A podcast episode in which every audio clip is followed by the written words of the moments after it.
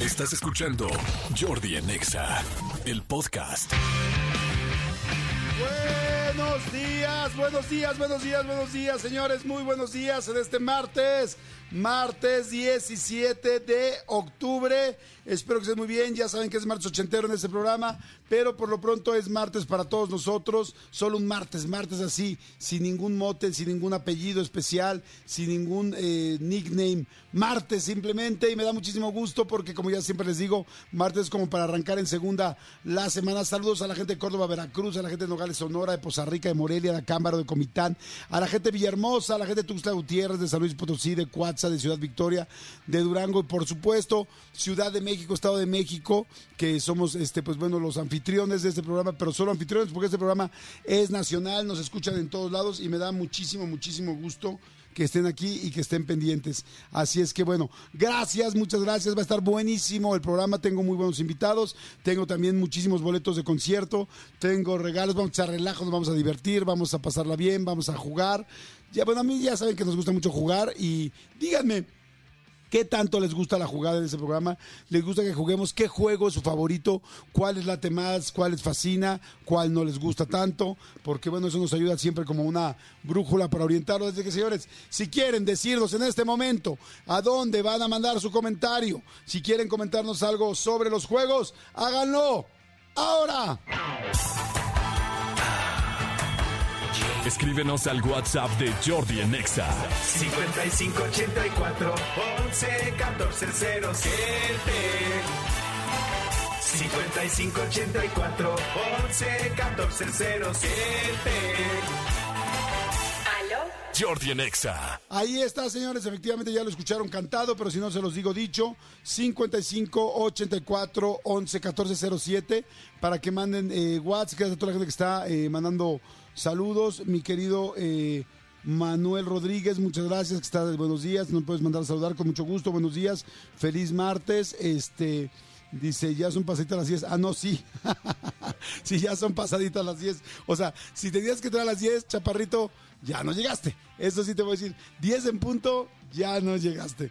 Pero bueno, este, muchas gracias a toda la gente que está mandando. Es también aquí Luis Ramírez. eh, salúdame por favor a mi esposa, mi querida María Laura. Claro que sí, mi querida María Laura.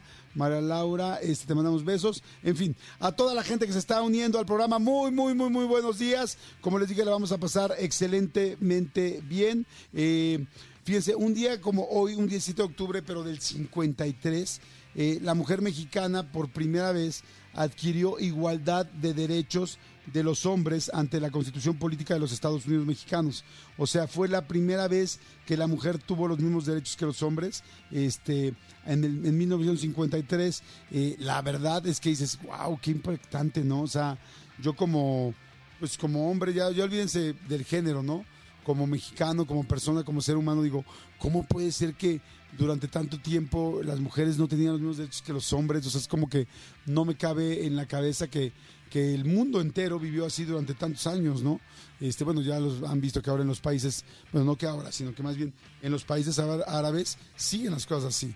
O sea, siguen siendo los derechos de las mujeres mucho, mucho menores, este, en algunos más que en otros, pero la verdad es que está fuertísimo. Pero bueno, en fin, señores, este, hoy cumpleaños Manuel Flaco Ibáñez, que le mando un gran saludo al Flaquito, es un tipazo, le mando saludos y muy bonita vibra.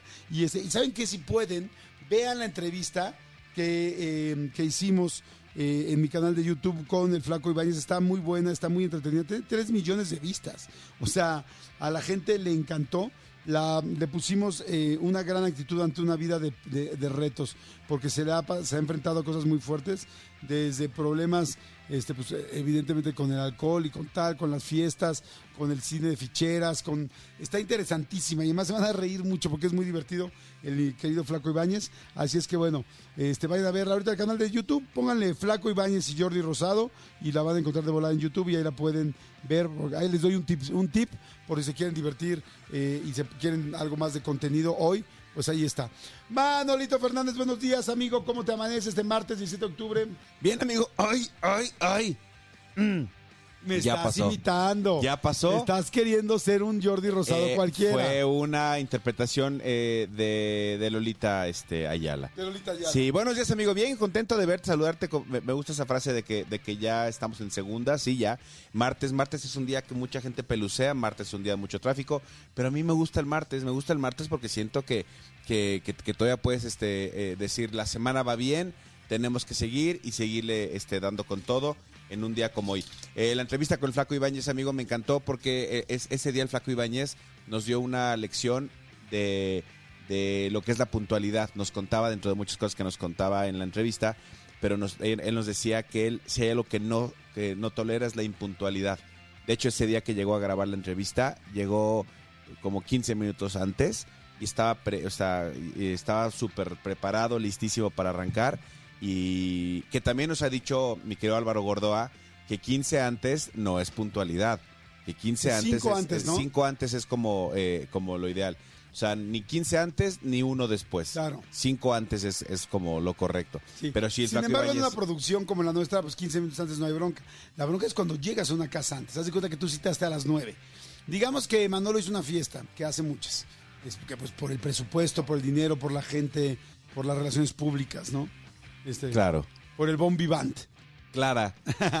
y entonces, si tú me citas a las 9, de entrada en México sabemos que casi nadie va a llegar puntual, entonces a las 9 el anfitrión todavía sigue poniendo los chicharrones, ¿no?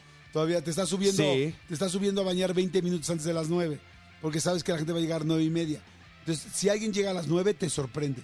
Pero si alguien llega 15 para las 9 en tu casa, ahí sí es una super falta de respeto, porque es como, en lugar de decir, ay, qué lindo que fuiste tan puntual, te meten bronca. Claro, ¿no? te complica las cosas. Ahora, a mí sí me, sí me ha llegado a suceder que de repente citas a las 8 y como tú dices, sabes que van a llegar ocho y media, pero si hay gente que de repente llega a las 8 en punto.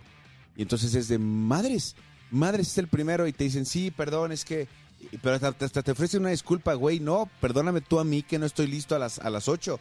O sea, qué vergüenza que si te cito a las 8, a las 8 es para estar todos preparados. Claro. Pero, pero incluso, e incluso las invitaciones de las bodas, o sea, qué fuerte que en este país tengamos que poner una y media, porque ya sabes que la gente no va a llegar una y media. Y entonces la gente dice, ¿una y media para una y media o una y media para dos?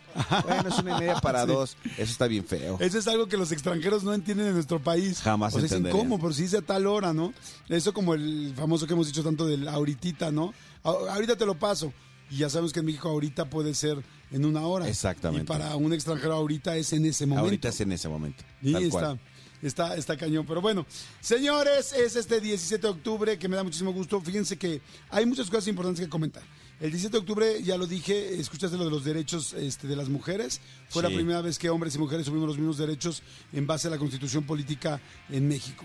Eh, dos, un 17 de octubre también, pero del 68, dos atletas negros estadounidenses que fueron Tommy Smith y John Carlos alzaron sus puños en la final de los 200 metros en México 68. Este, eh, estaban ellos en el, pues, evidentemente en el podium. No sé si primero y tercero lugar o primero y segundo, la verdad no, no lo sé. Pero este, porque estoy viendo la fotito. Entonces está uno al lado del otro. Dentro del podium hay un, el segundo lugar está que a la derecha o no. Ah, no? está en primer lugar, eh, a la derecha del primer lugar está el segundo lugar y a la izquierda está el tercer lugar. Ok, entonces este cuate está a la izquierda, entonces debe ser el primero y el tercer lugar. El asunto es que, bueno, entraron, subieron al podio en los 200 metros en México 68 y en protesta contra la discriminación racial en los Estados Unidos, que estaba muy fuerte, levantaron la mano, como diciendo, eh, con el puño cerrado, así como en algún momento, ¿qué, qué- qué- fue lo que pasó hace poco en el fútbol americano? Que se hincaban o qué hacían. Eh, que sí, Colin Kaepernick eh, a la hora de, de cantar el himno en el, en el fútbol americano se hincaba eh, eh, por el tema de- del racismo y la segregación racial que había en la en, en- no, no en la NFL sino en la sociedad y esa fue la forma en la que se manifestaron y pues a Colin Kaepernick le pues básicamente le costó la carrera porque ¿Ah, sí? sí sí ya nadie nadie lo, lo quiso volver a contratar a pesar de que era un coreback con muchas este cualidades o sea no era un este Sí, no era un Brady. no era un Brady, pero eh, pero sí sí sí tenía muchas cualidades. Eh, incluso llegó a un Super Bowl con San Francisco, pero le costó la carrera. Ya nadie más lo quiso contratar. Nike le hizo una campaña completa, como apoyando el movimiento, pero de, o sea, en estas cosas, en estos eh, acuerdos no escritos, Ajá. se pusieron de acuerdo los dueños de los equipos y fue de, ok, nadie diga nada, pero nadie lo contrate ¿eh? y se quedó sin trabajo. Sí, es como porque nos movieron un poco los partidos y nos movieron un poco las cosas y, Sí. y a la audiencia. Y, Y exactamente, y, y, pues es una falta de respeto el himno. Sí, yo entiendo que es una falta de respeto el himno, pero no es una mayor falta de respeto que maten a alguien brutalmente. Claro. Digo, no es un programa para meternos en eso, pero bueno, ese es mi punto de vista. Qué, qué fuerte, ¿no? Bueno, pues así como el, el Black, Black Lives Matter, este, pues bueno, en ese momento levantaron los brazos y los puños, así como, pues sí, haciendo pues muy claro una protesta contra la discriminación. Entonces, este, bueno, en fin, es un día donde hay un chorro de cosas que, que pues que conmemorar, porque no necesariamente que celebrar, este, y bueno, y además, pues bueno, ya como dijimos, es martes, ya diga también que es cumpleaños del Flaco Ibáñez, así es que le mandamos un gran saludo. Y señores, vámonos, hoy es música ochentera. Ayer pusimos la de Everybody Wants to Rule the World, eh, que fue la rola que, que- que pusimos aquí, pero quise que pongamos algo en español muy ochentero. A ver, ¿qué te gusta? ¿Te gusta la chica del bikini azul? ¿Te gusta Me duele la cara de ser tan guapo? ¿Te gusta Persiana Americana en Soda Stereo? Eh, digo, me encanta Persiana Americana, pero la semana pasada pusimos pusimos Soda Stereo. Yo, yo, yo pondría, yo pondría el Luis Miguel. bikini azul. Sí, la del el bikini, bikini azul. azul me pone de buenas. Órale, va. Señores, pues muy buenos días, buenos días, buenos días, buenos días. Es martes 17 de octubre. Saludos a toda la República, Ciudad de México y Estado de México. ¿Cómo están? Buenos días, Comando Godín. Que les vaya muy bien en su oficina, que trabajen bien. No se roben clips. No, no. No se roba el clip, no se roban las hojas, no se roban los cientos de hojas que se notan. Los post-its, Los post-its, no se llevan los post-its de la oficina. No, ¿qué más se roban de la las oficina? plumas. Las plumas, por Sí, los supuesto. cuadernos.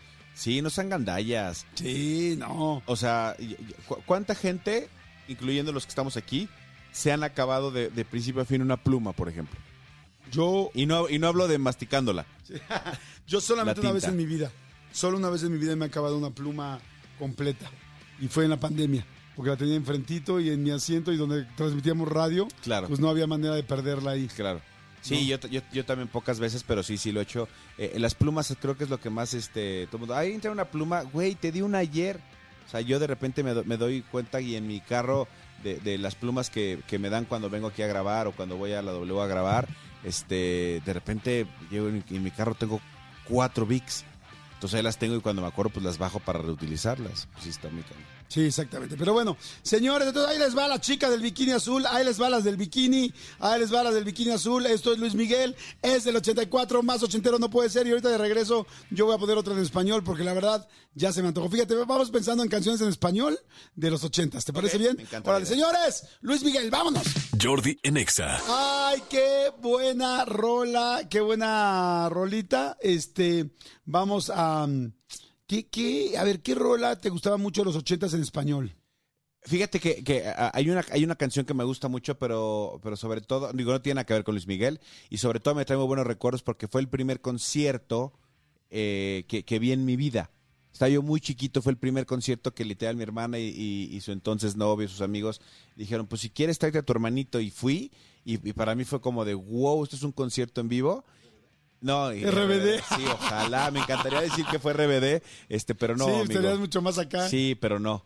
No, este, eh, Kenny los Eléctricos. Ay, es fantástica. Fue el primer, este, el primer concierto que vi en mi vida y cuando, cuando cantaron este No huyas de mí, o sea, dije, wow, esta canción me gusta mucho. Es preciosa, vamos. encanta Y esa ahorita te la voy a contestar con otra. Ok. Sale, vale, muy de la época, muy lista para contestar esa. Perfecto. Sale, señores, entonces Kenny los eléctricos. No huyas No de mí. huyas de mí, qué buena rola. Jordi en Exa. Pues bueno, a ver, después de escuchar Kenny este, y los eléctricos, te tengo una muy buena contestación a ese tipo de música, misma época, este, mismo tipo de grupos que era el rock en tu idioma. Ok. Eh, no sé si la ubiques, eh, porque mucha gente no la conoce, pero la verdad a mí me gusta mucho. Se llama El final de Rostros Ocultos. Claro. Buenísimo. No, bueno, es que hasta los chavitos, hasta mis hijos se la saben. O sea, ¿por qué? Porque la han puesto en todos los bares. Estos lugares como el barecito y todos estos como lugares bar, re- sí, como bar con música en vivo, han puesto de moda muchas canciones, eh, sobre todo en español. regresado. Han regresado a nuevas generaciones, canciones que no fueron de su época porque las conocen, los prenden, porque, porque literal, pues han empedado con ellas. ¿no? Claro. Así es que, bueno, ¿te parece bien? Me encanta. Señores, esto es el final, no del programa, pero sí así llama la canción. Vámonos. Jordi en Exa. Ahí está, señores, el final de Rostros Ocultos. Y este, y pues bueno, es martes, tengo invitados, tenemos muchas cosas. Este, vean la entrevista del domingo que subimos a YouTube, que está muy buena. Tenemos un chorro de cosas que comentar. O sea, el programa está empezando para que ubiquen. Entonces váyanse relajando, váyanse acomodando donde estén, ¿no? Oiga, pero suscríbanse al canal, es bien, importante que nos ayuden a suscribirse para que siempre siga siendo gratis el canal. Estamos en esta en este camino a los 4 millones de suscriptores y queremos que nos ayuden a llegar.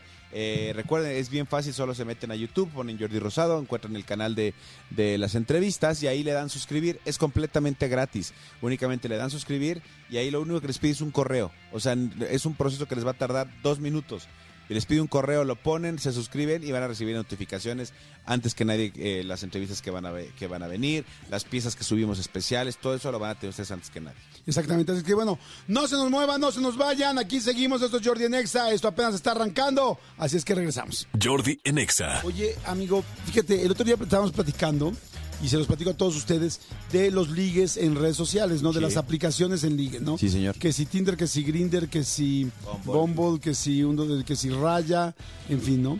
Este, el otro día escuché algo que no conocía porque pues, precisamente como nunca he estado en una de estas plataformas pues nunca he hecho match con nadie ni nadie ha hecho match conmigo pero eh, escuché que Bumble eh, tiene una nueva como pues eh, no sé cómo llamarle como una herramienta dentro de su aplicación que se llama Bumble Gold o Bumble no sé así con Premium. No tengo idea la verdad porque lo escuché ahorita de otra de un podcast que estaba escuchando en inglés. Este y decían que ahora tiene Bumble una parte especial donde este Bumble Gold por llamarlo de alguna manera lo que hace es que tú metes tus datos pero los datos eh, súper fidedignos, qué te gusta, qué no te gusta, qué te encanta, qué no soportas, por qué has terminado, yo me imagino algo así, en tus relaciones pasadas, qué, qué, qué cosas, con qué puedes, con qué no. Muy específico, ¿no? Mucho más que nada más de, me gusta la naturaleza y soy arquitecto, ¿no? Y, este, y entonces, cuando te metes a ese Bumble que seguramente cuesta, eh, Bumble Premium, ajá, Premium, este, lo que hace es que ahora él solito te hace el match. O sea, ya no haces el match tú por el rollo físico, sino que te dice todos los días ¿Quién te, compatible manda dos personas que son eh, lo más compatible a ti de todos los que tiene en esa parte de premium. Entonces te dice, o sea, esta persona no sé si te guste o no te guste, pero esta persona es la persona que deberías de conocer. Esta es la persona que realmente macha con la mayoría de tus gustos, de tu forma de ser, de que, o inclusive me imagino que quizá ya es tan, ah, mira, aquí está, que, que es tan, ay, ¿cómo se puede decir? Que, que es tan ¿Específico? avanzado, tan específico, o, o el algoritmo es tan inteligente, que quizá no solamente está buscando quiénes son iguales, sino quiénes se complementan. Sí, sí, porque me imagino que en esa suscripción que tú dices que, que hay que poner en Bubble Premium, tienes que poner también como, literal, en en nuestro caso, que somos heterosexuales, pues cómo nos gusta exactamente la mujer que tenga estas características, tal. Y entonces, cuando ella también pone ciertas características que machan contigo, pues es cuando la aplicación te la, el algoritmo te, te hace el match. Pero también, pues qué aburrido, ¿no?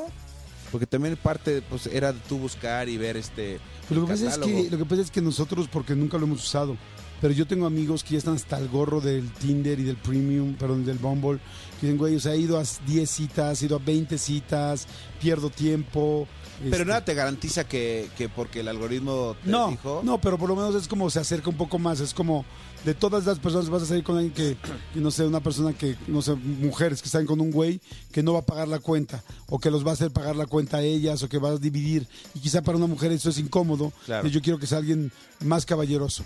Y este, entonces ya de entrada ya eso ya estás haciendo filtros que, que con la persona con la que te vas a sentar, en lugar de tener quizá 30 citas para conocer a alguien que valga la pena, quizá vas a tener 10. Pues sí, lo, lo que sí sí es que en esta aplicación de Bumble también hay una herramienta eh, que puedes, que, que- que- como Uber, o sea, puedes pedir un carro y se llama Bumblebee. Oye, mira, ya me abrieron aquí el Bumble. Y bueno, no, no me lo abrieron el Bumble, pero what, eh, ¿qué es el Bumble Boost y qué es el Bumble Premium?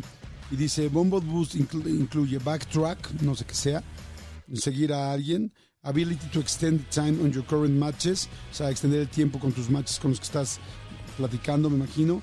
Unlimited swipes, o sea que puedes estar pasando y pasando y pasando este, a más personas para verlas. One spotlight per week. hay que ser un lugar por semana. No sé, es que, es que también les dan diferentes nombres. de- debe ser como que a la semana eh, te pone como más visible. O sea, un spotlight, Ah, eh, eres como tú, Me como suena. más visible para todos. Tienes razón, me suena, me, me suena muy, muy Exactamente. Qué bueno que he ido a Houston, Texas. Dice five super swipes per weeks, per week, super swipes, no sé a qué se refiere, así como quizá las personas más vistas o las que más la gente quiere salir con ellas, o no sé. Y luego dice el premium, que incluye el premium, access to unlimited advan- advanced, advanced filters, que son, yo creo que esos filtros avanz- eh, de los que estoy hablando, ¿no? Como que ya muy específico de quién, quién te funciona. Access to Beeline, so you can see your admirers, para que puedas ver quién quizá te vio y no te dio like, pero te admira. Este, Travel Mode, not available on Bumble Web. O sea, es el Travel Mode, es lo que les dije, ¿no? Que te vas a diferentes ciudades o países y abres el Bumble de aquí. Solamente a, a 10 kilómetros, solamente a 5 kilómetros. local. O sea, ¿quién está aquí? Que ahí sí, la verdad, es más para tener sexo. Porque, o sea, la gente se va y es como, ay, quiero saber quién está aquí en Rusia o quiero saber quién está aquí en Paraguay. Pues como, ¿para qué vas a hacer una relación con una persona de Paraguay? O sea, quiero ver si nos ¿Para qué? Paraguay. Para- o sea, quiero ver si nos besamos y tal. Y esto, a mucha gente que no le gusta estar en Bumble y en Tinder y en eso, hacen sus perfiles solamente para internacional. Porque como saben que su pareja, si están casados o algo así, pues no está en Paraguay ni está a 10 kilómetros de Paraguay, este, pues luego llegan a Paraguay y lo abren y dicen, vámonos, ¿no? Exactamente. Lo que no cuentan es que quizá alguna amiga de ella también está en Paraguay y lo ve y dice, ay, güey, vi a tu güey. Vi a tu en güey, Paraguay. bien Paraguay, en Bien Paraguay". andaba bien Paraguay, ¿no? Oye, eh, eh, eh, lo que sí es que tengan mucho cuidado con, con estas eh, supuestas notificaciones. Eh, en mi caso sucede mucho y ustedes lo saben y si, si así fuera se los diría. Yo no tengo y nunca en mi vida he tenido Tinder ni ninguna de estas, de estas aplicaciones. Nunca, jamás. Y a mí me llegan muchísimas eh, eh, notificaciones en, en mi correo de alguien hizo match, abre contigo, no sé qué, alguien no sé qué. Entonces tengan mucho cuidado porque muchas veces estos links es para hackear el teléfono, son este eh, cosas de hackers o, o rollos así. Entonces, si no tienen estas aplicaciones, ni lo abran. O sea, de repente a mí me llegan tantos no sé qué personas hicieron match contigo este fin de semana. Abre. Güey, no, no voy a abrir. Pues no, no sean tontos, nada más. O sea, no soy tonto. No, pero no por la calentura, porque obviamente vienen muchas fotos. No por la calentura le vayan a dar clic. Tengan mucho cuidado con ese tipo de Sí, cosas. exacto. Y también en los, en los Instagrams, en los mensajes directos, a mí también de repente me mandan fotos o cosas así y yo digo, güey, qué pavor, o sea, Sí. ni abro fotos ni nada. Y, y si he llegado a ver una foto, la ves y este eh, eh, y, y no contestas, ¿no? O sea, porque pues nunca sabes quién te está escribiendo y con qué intenciones. Y, pues, ¿para- Sí, pero te qué? ponen una foto, eh, o sea, está, este, la, la ves está bien, pero si te ponen un link para darle clic y subir una foto, eso es lo que eh, está, está peligroso. Completamente de acuerdo. Pues bueno, señores, este, no se nos vayan, regresamos. Es martes y ustedes lo saben, su cuerpo también. Oye, es martes y mi cuerpo lo sabe porque dice, ¡ay, qué flojera todavía! Martes, miércoles, jueves y para llegar al viernes. Pero pues ni modo. Eh, such is life, así es la vida, así es que no le cambien. Regresamos. Jordi en Exa. Seguimos, seguimos aquí en Jordi en Exa y este, ay, eso está muy, muy interesante, desprogramando el amor. Eh, bueno, pues tengo aquí a Ricardo Garza, conferencista, experto en este tema, que me da mucho gusto porque ya habíamos eh, pues platicado previamente de poder abrir este tema aquí en el programa y yo me pregunto a todos ustedes, o les pregunto a todos ustedes, ¿quién no quisiera desprogramar el amor o por qué dices vengo mal cableado, vengo mal seteado? ¿Qué pasó? ¿Por qué siempre me encuentro con las mismas personas? ¿Por qué siempre me engañan? ¿Por qué siempre engaño? ¿Por qué siempre me aburro? ¿Por qué siempre se aburren? ¿Por qué siempre me tocan este, las mujeres interesadas? ¿O por qué siempre me tocan los hombres agresivos? Este, ¿O por qué nunca estoy conforme simplemente? Así es que bueno, para eso y mucho más está aquí mi querido Ricardo Garza. Ricardo, ¿cómo estás? Excelentemente bien, gracias por la invitación, feliz de estar aquí contigo. No, hombre, igualmente, mi querido Ricardo. A ver, cuéntame, ¿cómo se puede desprogramar el amor? ¿Desde dónde? ¿Desde qué punto? O sea, ¿cómo es, es literal eso o es un decir? Sí, es literal. eh, nosotros manejamos algo que se llama desprogramación evolutiva y... Desprogramación que- evolutiva. Así es, y, y vemos el origen de los conflictos, por ejemplo, en temas de amor. Vemos qué sucede con las personas y nos vamos a tres eh, puntos de la vida que, que son bien precisos. El transgeneracional, que son la repetición de las historias heredadas de los ancestros. eh, la, la parte de la concepción eh, hasta el parto y los tres años de edad. Y luego les tendemos un poquito hasta los 6 años de edad y ahí vamos a encontrar todos los orígenes porque la vida comienza a ser una repetición a partir de los 7. ¿Así? Así es. ¿Ah, O sea, lo que vivimos es como que del 0 a 7 es como ciertas cosas que viviste y luego empieza a ser como un loop, como otra vez lo mismo, lo mismo, lo mismo. Totalmente, a menos que hagas tomas de conciencia, que no tienen que ser siempre forzosamente por terapia, sino haces toma de conciencia eh, y, y va- vas modificando tu camino. Pero casi todo ya está co- co- como que predestinado. No es muy lindo escucharlo, pero en realidad traemos demasiadas historias heredadas de papá, mamá, los tíos, la abuela materna. Eh, traemos muchas historias que estamos repitiendo y, y muchas veces, aunque sean idénticas, ni cuenta nos damos. Por ejemplo, parejas eh, que, que están repitiendo la misma historia, que tienen los hijos a la misma edad que los padres, que, que tienen este, eh, problemas en, la misma, en el mismo sentido que, que tuvieron sus papás o sus tíos, sus abuelos, y no nos damos cuenta y terminan haciendo repetición porque para el inconsciente en realidad es un caso de éxito. ¿Por qué es un caso de éxito? Porque, Porque buscamos... estás tratando de ser lo que hacían ellos. Claro, O sea, es como que- siguiéndolos. Es que, sabe, sabe, Jordi, el, el ser humano busca básicamente lo que es eh, cinco puntos básicos como para trascender en la humanidad y queda fuera el ego, o sea, el, el deseo. Es, es eh, nacer, crecer, reproducirse, envejecer y morir. Nacer, crecer, envejecer Reproducirse, y morir. envejecer y morir. Entonces, bajo este Así esquema- primero te reproduces y luego envejeces, ¿no? Así es. Aunque hay unos que se siguen reproduciendo, ya no importa qué tan grandes estén, le siguen Ya dando, pero... Ya depende de cada quien. Pero en realidad... Papá eh, de Julio Iglesias, ¿no? Ah, bueno. No. Sí, te- estaba cañón este hombre, ¿no? Oye, pero eh, tendemos a repetir las historias eh, por epigenética. Es una repetición que es parte, traemos la- los animales, plantas, este, insectos y personas.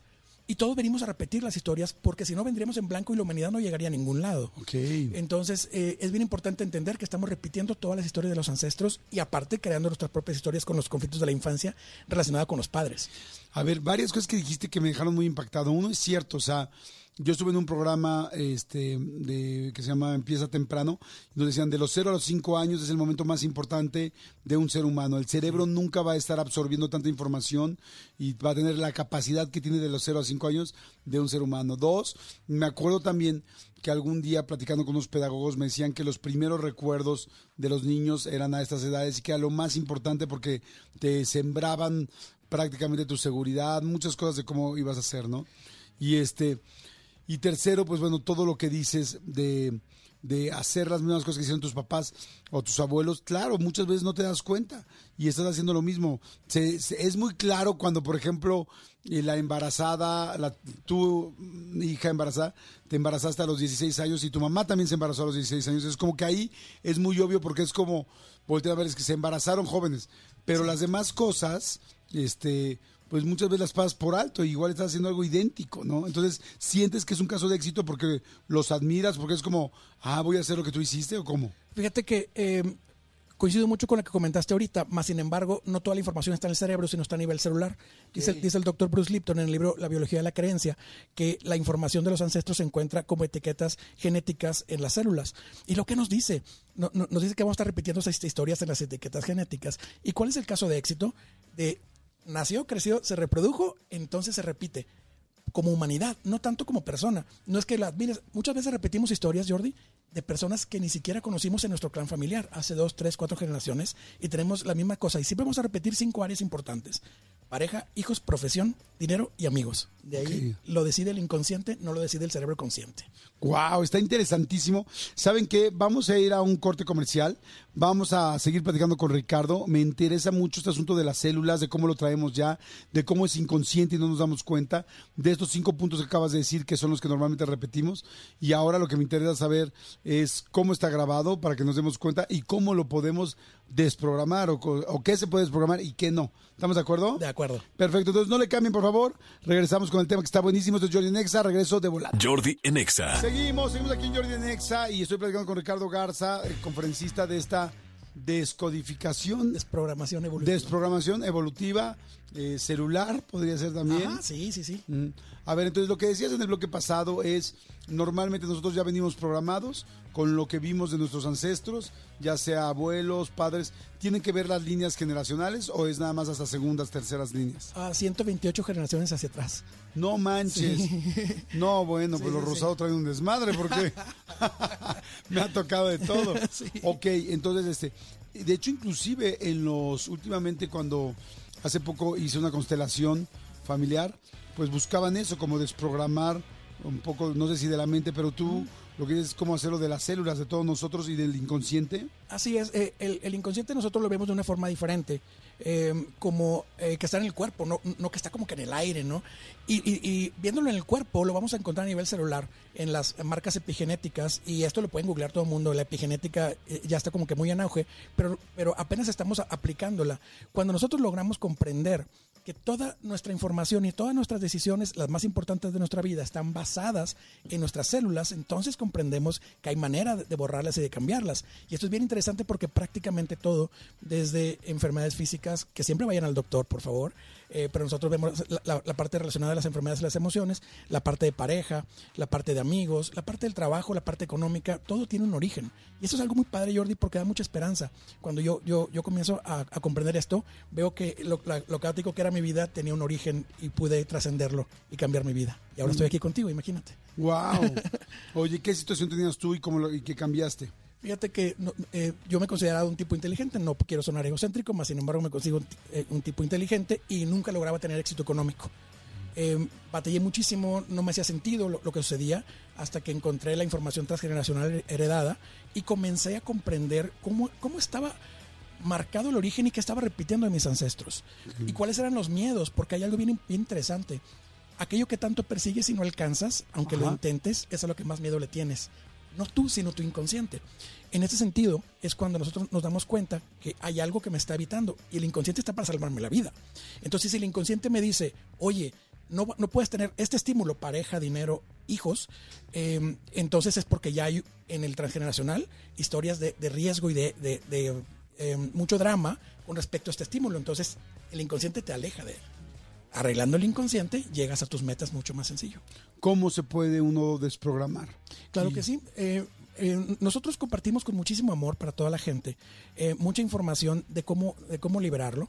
Es importante que sepan que la toma de conciencia es la parte número uno y la parte más importante. Hacerme consciente de dónde viene, cuál es el origen. Y recordamos que son solamente tres orígenes.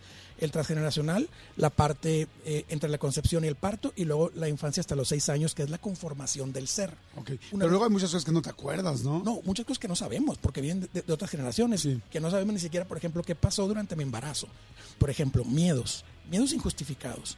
Eh, cuando son miedos justificados, pues bueno, me pasó y le tengo miedo, me, me parece justo, no me, me- me parece lógico. Miedos injustificados, por ejemplo, mucha gente tiene miedo a morir y siempre me voy a remitir al embarazo. ¿Qué pasó durante el embarazo? ¿Sucedió algo? ¿Hubo alguna amenaza de aborto? ¿Al- al- ¿Alguna intención de aborto? Y siempre vamos a encontrar que las emociones que no sabemos el origen vienen o del embarazo o de los ancestros. Entonces, siempre vam- vamos a ser capaces de encontrar el origen. Cuando determinamos el origen, entonces podemos decir, ah, voy a tomar conciencia y voy a tomar acciones para... ¿Y ¿Cómo puedo determinar un origen si no fue en mi época y es de unos de mi bisabuelo? Sí. no lo sé. Sí, eh, es, es complicado cuando no tienes la información. Honestamente, nosotros ofrecemos terapias, eh, pero también ofrecemos mucha información gratuita para las personas que no pueden acceder a, un- a una terapia.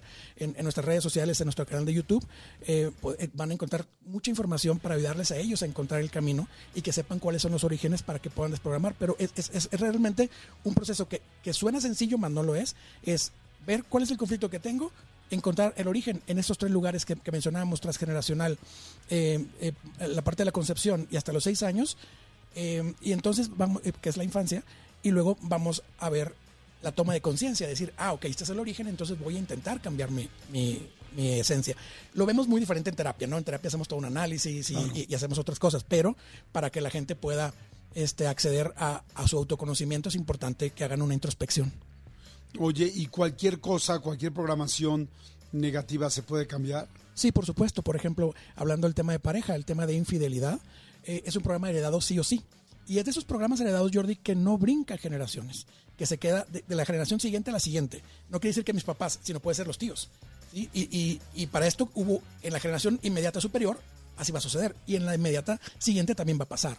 Entonces, son programas heredados de repetición inconsciente de éxito, porque el, programa es el amor se encuentra fuera de la pareja entonces o el éxito eh, eh, físico se encuentra fuera de la pareja y ahí es donde nosotros vamos viendo que siempre cada cosa va a tener su origen algunos son del, del- del embarazo otros del transgeneracional y otros de la infancia Oye, y este, ¿y cómo se desprograma? O sea, digo, sé que me dijiste ahorita lo de la página, que ustedes lo hacen, pero es en base a una este, hipnosis, es en base a Ah, no. pensar cosas, en base a que, Sí. con base a que, perdón. Claro que sí, es, es la toma de conciencia. Haz de cuenta, eh, como la información es- está a nivel celular más que a nivel cerebral, por eso no, no, no encontramos la información en, en- la lógica mental. Eh, ¿Cómo lo hacemos? Eh, llevamos al paciente, por ejemplo, en un proceso terapéutico, vemos el motivo de consulta, hacemos un análisis como de investigación eh, eh, de, de un investigador privado, de cuenta, va- vamos viendo eh, eh, hacia dónde puede ir, encontramos el origen y luego se le dejan ciertos ejercicios. Por ejemplo, para un transgeneracional manejamos ejercicios maravillosos do- donde es reconocer de dónde vienen lo- lo- los orígenes y luego eliminarlos. En, en la parte que, es la infancia o el embarazo, regresamos al paciente al momento para que saque las emociones. Entonces es, es- es un proceso como que muy individualizado para, para cada persona y va adecuado a lo que quieran ellos sanar. Que está fantástico. Está, está increíble. ¿Cómo los podemos contactar? ¿Dónde están? Ricardo Garza Bio en todas las redes sociales, en YouTube con videos de larga duración. Ricardo Garza BIO, bio. B-I-O. Así es. O sea, de biogenética o de... Al- eh, así, algo así más o menos. Es, es que al principio inició como biodescodificación y luego nosotros lo cambiamos todo así muchísimo y ya lo convertimos en, en una técnica nueva que logramos patentar y se llama programación evolutiva. ¿Qué ¿Qué son, la- se quedó? ¿Qué son las cosas principales que la gente quiere descodificar? Eh, pareja, dinero este y muchos casos de salud. Personas ahí que, que tienen temas de salud que no han logrado eh, encontrar soluciones por el tema médico, pero siempre vayan al doctor, siempre comentaremos esa parte. Pero son los más, los más comunes. Ok, perfecto. ¿Me repites, por favor, otra vez tu sitio, bueno, tu, sí, el nombre, cómo está todo para poderlo seguir? Claro que sí, Ricardo Garza Bio en todas las redes sociales y www.desprogramacionevolutiva.com. Perfecto, Ricardo. Pues está buenísimo, muy interesante. Bueno, pues piensen ahora, si siempre les toca la misma gente, la misma situación, los mismos problemas, hay una gran posibilidad de que más bien lo tengas en tus células y no las puedes eliminar. Y bueno, pues hay alternativas. Así gracias, es. muchas gracias, mi querido Ricardo. Gracias. Jordi en Exa. Y es momento, mi querido Manolo Fernández, digo, si estás de acuerdo Listísimo, y además. no dispones lo contrario, ¿Ya viste lo que tengo atrás? Amigo, mi capa. Qué bonita capa, Mi capa. qué bonita capa. Como decía la señora de ayer, la colita. Mi hijo se agarra la colita. Mi ¿Cuál hijo se agarra la colita. Yo, ¿Cuál señora? colita, señora? Pues no tendrá. Porque si, si, si, si tienes lombrices, ¿cómo es? Si tú sientes que te pica la colita, en una de esas tienes lombrices. Qué buen, que oye, qué buen jingle sí se Sí, quedó. pero la señora se refería al pene de su hijo. Y a la señora le decía colita al pene de su hijo. ¡Lávate tu colita! Y- ¿Cómo le decían en tu casa? ¿A la colita o No, pene? al pene. Pericón. No es cierto, güey. ¿Es en serio? Pericón. ¿Pericón? Te decían, lávate tu pericón. De hecho, me dio pena ¿Por qué nunca lo habías dicho? Pues no sé. ¿Pericón? Pericón. Sí. ¿Por qué? Pues no sé, como, porque en mi caso es un perico grande, un pericón. Así le decían, Tu pericón. mamá te decía, lávate tu pericón, mijito, y Jorgito tu periconzote. No, fíjate, fí- o sea, nunca era así como que de, ¿ya te tallaste el pericón? No, pero cuando de repente se llegaba a referir, era el pericón. Saludos, jefa. Oye, ¿tu papá también te decía? Eh, ¿Qué pasó, mijo, su pericón? No deje que nadie se lo acuerdo, fíjate. Pero sí, en la ca- para la casa era el pericón. El pericón. ¿Tú, Sí. Cristian, cómo le decían en tu casa? Ay, ay, ¿cómo te vas a acordar, Cristian? Pues si tienes uno, ahí lo traes colgando. Ahora más sí que ya no te acuerdas de él, güey. ¿Cómo le decían a tu pene en tu No me casa? acuerdo, no, yo creo que pajarito o algo así normal. ¿Pajarito? Ah, pajarito es normal. El pajarito. En mi casa sí estuvo terrible también. Ya, ya- Sí, ya les he dicho el varias veces. pichón. El pichón. ¿Alguien había escuchado que dijeran el pichón? No, pero pues te reíste de mi pericón. Sí, sí, sí. Yo me de exacto, pichón. o sea, no manches. Exacto. A mí me suena pichón normal porque a mí me lo decían, pero está igual de raro, ¿no?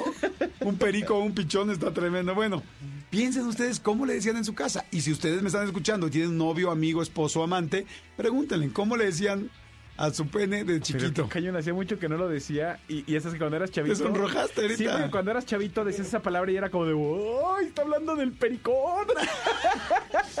Oye, y ya, y ya cuando eras adolescente no te acercabas y eras así como, hola amor, mira, ¿quieres ver a mi pericón? No, ¿Quieres sentir este plumaje? No, es la, la Ahí te va palabra. Quetzalcoatl. La palabra la dejé con la dejé cuando, con- cuando crecí, pero por eso yo creo que ahorita me trajo, me, me, me ¿Y cómo le dices ahora, amigo? ¿Cómo, cómo te refieres a él? le, le hablo de usted? Porque es un señor, ¿no? Don Manolo, le digo. Don Manolo. Sí, don Manolo. Sí, durante... Oiga, don. No, iba a decir una cosa, pero... Señores, bienvenidos a Cosas Increíbles. ¿Sabían ustedes? eh, todo lo que digamos es completamente real, cierto y verificable.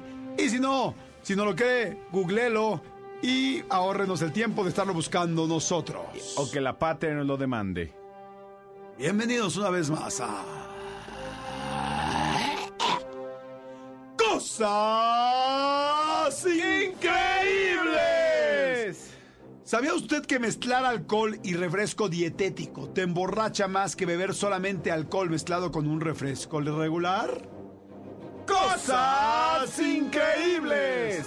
Los orgasmos pueden curar el hipo. ¡Cosas increíbles! ¿Sabían ustedes que todo el tiempo eres capaz de ver tu nariz, solo que tu cerebro simplemente ha decidido ignorarla? ¡Cosas increíbles! El hombre promedio eyaculará a través de su pichón o su pericón unas 7200 veces durante su vida. Todas las que nos faltan. ¡Cosas increíbles, chaquetonas! En toda la película El silencio de los inocentes, Hannibal Lecter, o sea, Anthony Hopkins, nunca, absolutamente nunca, parpadea.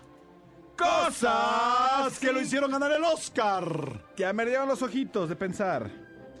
Las estrellas de mar en realidad tienen en total ocho ojos, incluyendo uno al final de cada extremidad. ¿Tendrán ojo de pescado? ¡Cosas increíbles! La trompa de un elefante no tiene huesos, pero posee 40 mil músculos que te rompen el hocico. ¡Cosas indolorosas! Las strippers, o sea, bailarinas exóticas, reciben más propinas cuando están ovulando, porque liberan feromonas que estimulan a la excitación. Cosas que debía haber sabido hace cinco años. Y hubiera gastado menos en boletos. Cada uno de los caracteres principales, perdón. Cada uno de los caracteres, perdón. Cada uno de los caracteres principales de Bob Esponja fue inspirado por uno de los siete pecados capitales. No conozco a ninguno. Cosas increíbles.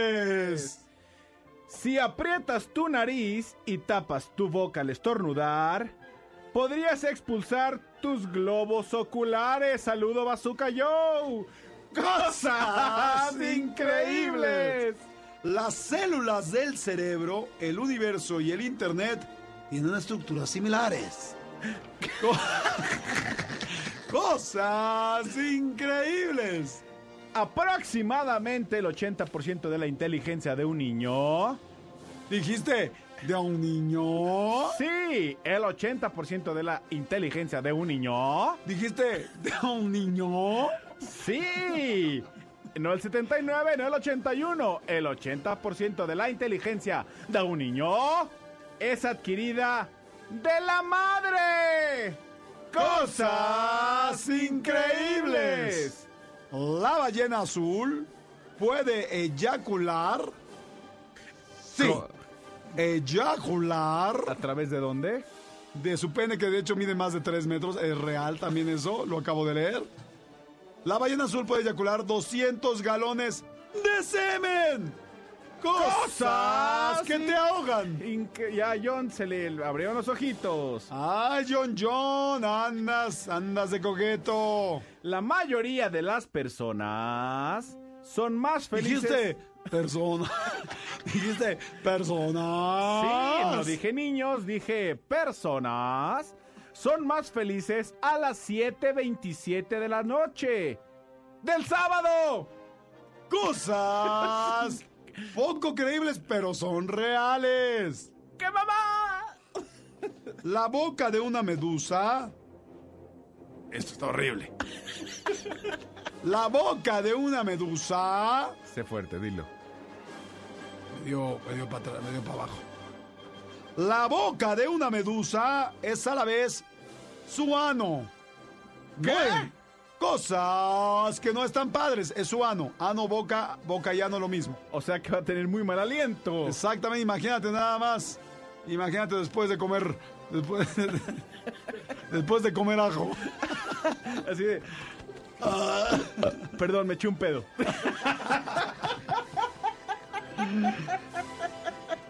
Adelante con la última, por favor. Dice la última, la última. Los dos IQs. o Dijiste. IQs. IQs, o sea, inteligente. No, este, coeficiente intelectual más altos registrados. Esto está más fuerte incluso que lo del ano y la boca. Los dos IQs más altos registrados pertenecen a una mujer. ¡Wow! ¡Tómenla, hombres! ¡Pum! ¡Pum!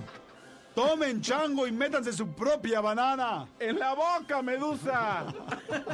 O en el ano. Que prácticamente es lo mismo. Pero no huele igual. Jordi en Exa. Fíjense que estaba leyendo mucho a Joe Dispensa.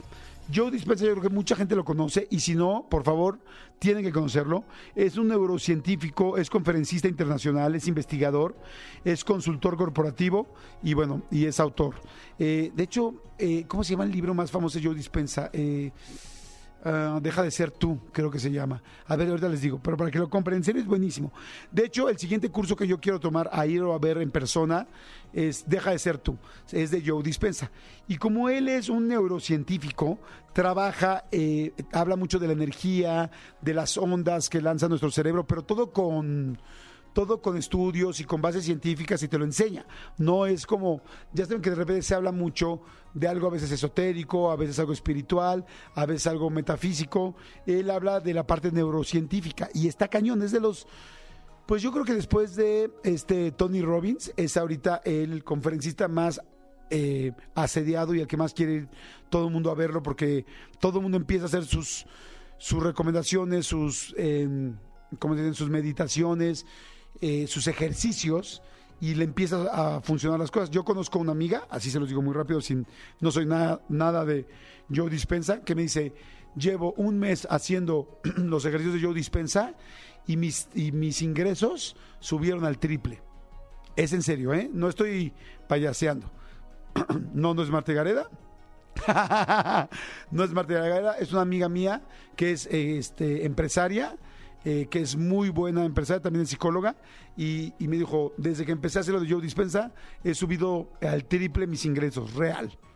Entonces, bueno, ahí les va la frase Joe Dispensa. Lean el libro, el libro es un buen comienzo, si no pueden ir a la conferencia, busquen, eh, hay muchos videos de Joe Dispensa, seguramente tiene mil cursos online, pero por lo pronto el libro, como dijimos, eh, deja de ser tú, ¿no? La frase es la siguiente, dice, no podemos crear un nuevo futuro aferrándonos a las emociones del pasado. Esto no lo dice en plan romántico. No es así como de, olvida a tu ex para que puedas conseguir a tu nueva. Olvida a tu ex trabajo para que consigas otro trabajo. No, lo dice en un plan neurocientífico.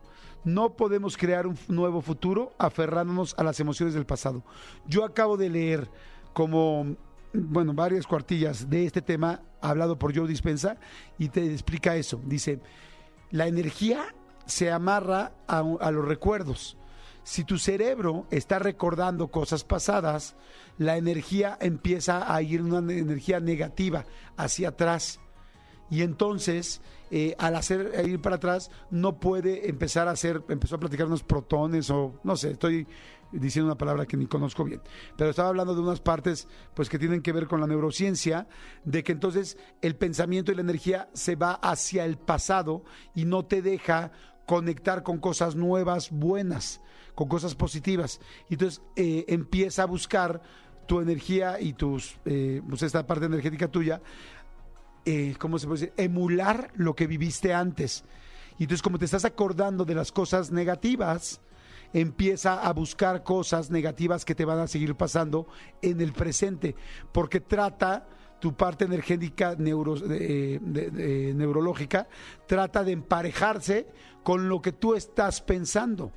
Entonces, si tú estás pensando muchas cosas del pasado, vas a encontrar cosas similares en el presente porque es eh, esta parte de neurociencia. Sin embargo, si tú verdaderamente olvidas el pasado, dejas de leer tus mensajes del pasado, dejas de, uh, de quejarte, de pasar por enfrente de tu trabajo pasado, de hablar todo el día de lo que ganabas en el trabajo pasado, de hablar todo el día de lo que hablabas, eh, de lo que este, tenías en esa universidad que ya no tienes, o en esa carrera que ya no tienes, o de ese esposo que ya no tienes, o de esa esposa que ya no tienes, y en serio dices, pues no, no hablo, no comento, ya no digo, y te pones un candadito como los niñitos, así de un candadito nos vamos a poner, y te haces todo lo posible para ya no pensar en ese pasado, entonces empieza energéticamente cerebro a lanzar estas líneas de, es que no sé explicarlo científicamente, pero bueno, estas líneas eh, eh, energéticas para conectar con cosas nuevas que quieres y positivas en caso de que las estés pensando positivas. O sea, conclusión, todo lo que estás pensando en el pasado que no te gustó y todo lo que piensas recurrentemente a mándalo a chiflar a la loma, a que así que pase por este por el arco del triunfo y olvídalo para que puedas empezar a generar esta parte neuro- de neurociencia positiva para crear el futuro y tu nuevo presente. Repito la frase de Joe Dispensa, no podemos crear un nuevo futuro aferrándonos a las emociones del pasado. Espero que les haya quedado claro. Jordi en Exa. Pues señores, se acabó este martes, este martes ochentero, este martes Jordi en Exa y este y una de las cosas que nos encantó fue la entrevista de Santa Fe Clan ayer que estábamos, tuvimos casi todo el día en tendencia número Sí, uno de YouTube, ¿no amigo? Exactamente, cualquier eh, eh, video que tú buscas en YouTube, nosotros estábamos en número uno en tendencias. Muchísimas gracias a todos ustedes. Pero es, tienen que verla. Aquí les vamos a dar una probadita de lo que fue esta entrevista con Santa Fe Clan para que vean por qué. La verdad es que Santa Fe, yo, por mí, ganó un fan ayer. Sí, yo también. Impresionante. Sí. Sí, véanla. A ver, escuchen esto, escuchen esto, un pedazo de la entrevista de Santa Fe Clan. Oye, eres romántico porque digo, como conociste o como conquistaste a, a Maya, la mamá de tu, de tu hijo, fuiste muy romántico, ¿no? Creo que le hiciste algo así como cañón, ¿no? Pues sí, le escribí varias canciones y, y pues sí, traté de, de, de, pues de, de pedirle que, que estuviéramos bien. ¿Cómo le pediste, pero cómo le pediste que fueran novios? O sea, ¿cómo le pediste Mi que hermana saliera? me ayudó. ¿Qué hicieron? Pues le, le tapamos los ojos y le dije, le dije que sí quería andar conmigo. Allá en el centro de Guanajuato. Ajá. ¿Y le hiciste algo extra ahí aparte o no? Sí, hay un- unos norteños y me puse a cantar ahí. Pues ahí como que un detalle, pues. Ok. Un peluche, algo le di. Pero casi no soy así. No eres muy cariñoso, o sea, no eres muy romántico. Sí, pero pues cuando quiero hacer las cosas bien, pero eh, como que, no sé, eh, esa vez porque mi hermana me ayudó y, y porque pues ellos me quieren ver feliz a mí, como, como me apoyaron para, para que lograr que anduviera conmigo, pues fue que hice eso, pero hay otras veces que, que nada más les he dicho, oye, ¿no ¿quieres andar conmigo? y ya. Y sí, sí les llegas a... Porque ya ves que ahora dicen que ya, ay, es de los que les llegan a las mujeres, de, oye, ¿quieres ser mi novia? Y dicen, ya eso no se usa. ¿Tú sí les dices, ¿quieres ser mi novia? Pues para saber, pero no. Para que sepan, pues, pero no, también no es que, te- que haya tenido tantas novias. Eh, eh, de- yo creo que cuando estaba morrillo ahí sí era como bien romántico y bien así como que quería mucho, pero nada, siento que la primera novia que tuve como que me lastimó mucho y siento que desde ahí como que como que quedé así como asiscado con, con, con el amor. ¿Escribes bien cuando te va mal en el amor? Sí, me gusta escribir más cosas tristes que, que felices. Ajá. A, a esa morra que traje de novia desde los 13 años por ahí, le, le- una vez le regalé un disco. O sea, le dije, mira, ten, te regalo un disco. que son puras canciones que te dice a ti. No. Neta. Eh, No manches, me conquistaste ahorita a mí. O sea, un- o sea, una cosa es que te hagan una canción, güey, que te hagan un disco completo. ¿Y qué te dijo? No, pues se cagó. no mames, un disco. Sí, sí, no, está cabrón. o dice, ¿cómo que un disco? Le digo, neta. Digo, creo que cumplíamos un año ese día o algo así. Por eso le, le regalé un disco. Qué chido. Y ya después se embarazó de otro vato. No manches. Neta, sí. Oye, ¿no has vuelto, ¿no has a hablar con ella, con, con la de esa época? Les digo a veces a, a la raza ahí en el barrio, ¿eh, qué? Le digo, ¿y aquella qué onda? Ajá. No, dicen, por ahí anda. Pero no, pues no, pues ya. Pues toquéala, güey, en las redes para ver No, pero ya no sé ni cómo se llama. ¿En- ¿De plano? Sí, bueno, ¿cómo, no, se puso? cómo se llama, pero Sí, yo no ¿cómo se puso en las pone. redes? Claro. No, pues no, ya tiene su familia y todo. Oye, con este asunto que hubo, este, que de repente te dijeron que si le habías tirado mala onda a los fans, que si habías golpeado a un fan, y, y yo me acuerdo que vi un video, porque ese sí lo vi en el momento que pasó, eh, creo que estabas en Guanajuato, que te agarraron fumando y que llegó la policía y tal. Esas cosas, eh, ¿cómo, las, ¿cómo las vives? ¿Cómo las pasas? Eh, dices, man, sí me equivoqué, no, es parte de tu vida, ¿cómo es? Pues sí, yo creo que son unas líneas así bien delgadas y hay que andar uno bien trucha con, con un chingo de cosas que, que a veces se salen de control o la gente a veces es como amarillista pues todos tienen que sacar su jale, ¿no? Pero las noticias a veces se encargan de, de contar las cosas como ellos creen que son, pero algunas veces yo he como que dicho por qué pasó, otras veces mejor ni digo nada, como que ah, digo, con que yo sepa cómo estuvo, mm, con eso. Eh, la mayoría de las veces mm, siempre ha sido por algo, pero ah, yo a veces digo, ¿para qué me pongo a, A dar explicación. contestarles? ¿Para qué me pongo a dar explicaciones? Mejor yo sigo aquí en lo mío y, y ya eso, mm, se- los chismes duran una semana máximo. Y nada más es aguantar eso en lo que pasa. Pero sí hay muchas cosas que la gente pues habla sin saber. eh, pero de todos los chismes que han hecho en internet míos, Ninguno es porque yo sea una mala persona, ninguno es porque yo con mis huevos haya ido y ¡ah! ¡Órale! No, eh, siempre hay un porqué y, y yo creo que más de una persona siempre ha visto cada chisme que me han hecho y se dan cuenta que, que no era así. Pero pues no me voy a poner a explicarles, no me gusta pues hablar con el celular y decirles, ah, que tú, que tú dijiste. Eh, los dejo que hablen.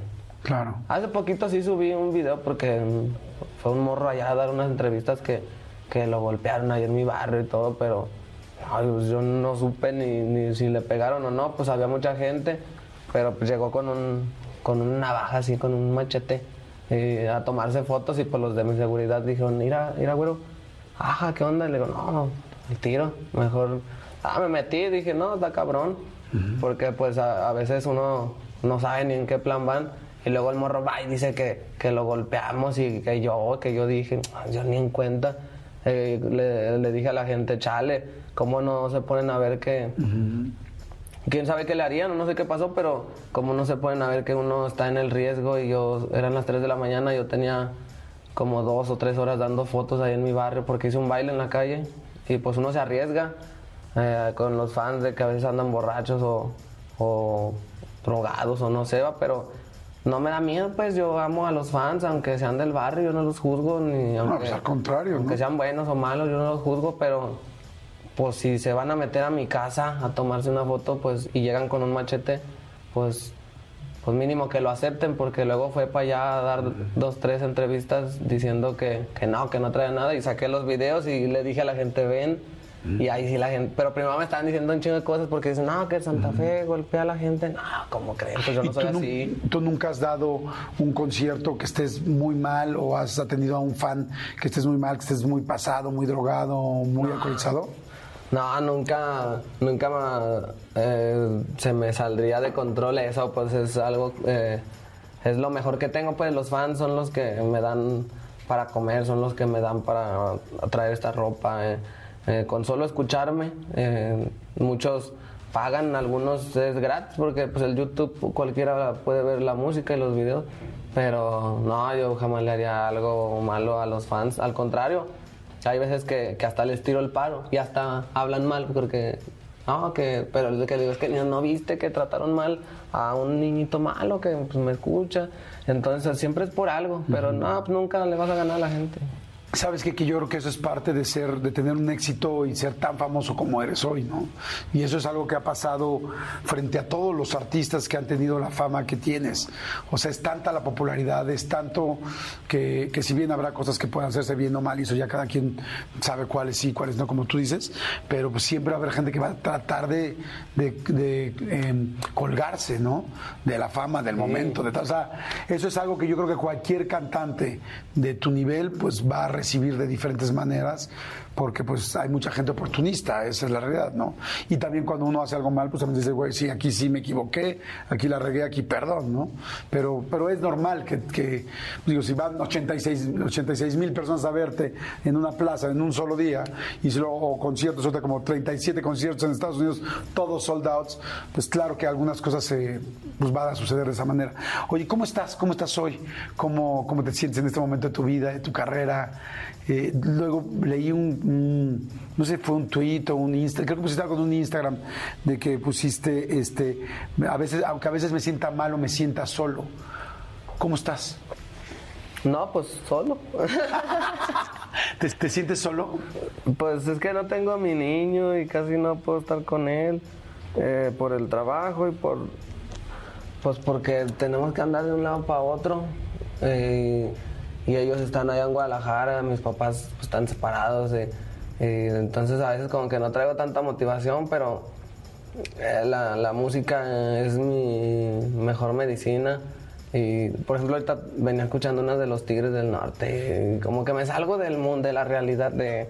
O sea, ahorita está chido, estamos aquí cotorreando, pero ahorita que me vaya y ya voy ahí en la troca, como que ahí empiezo a acordarme de, la, de los errores que he hecho, de, de, que no soy perfecto, de que de, pues de que tengo defectos y, muchas cosas pues que, que pues sí agüita porque pues no hay no hay nadie con quien platicar más que con mi libreto, con mi mente. pues ellos trabajan conmigo, pero no es como que les diga, oye, ¿sabes qué? Al Mao le cuento estas cosas, que, que cómo me siento, pero no, pues hay muchas cosas que, pues que eh, yo creo que ni a un psicólogo se las contaría.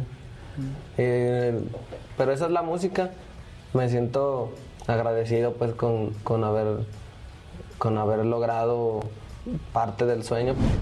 Pues bueno, esto es solamente un pedacito de la Sí, entrevista, está sí, sí, buenísima. sí, Váyanse ahorita, ahorita a YouTube a poder seguirla escuchando y poderlos que los siga acompañando durante todo el día porque ya acabó el programa. Es la más reciente, la más reciente en este momento acabando el programa cuando los llegamos, se acabó Jordi Nex, adiós. Váyanse a YouTube y de volada la ponen, es la más reciente, la, primera que van a encontrar ahí. Les va a gustar y la va- los va a acompañar. Así es que bueno, gracias a todos, gracias Tony, gracias Cristian, gracias a todo el serpentario, gracias Manolito. Hasta mañana. Nos escuchamos mañana miércoles. Bye. Escúchanos en vivo de lunes a viernes a las 10 de la mañana en Exa FM 104.9.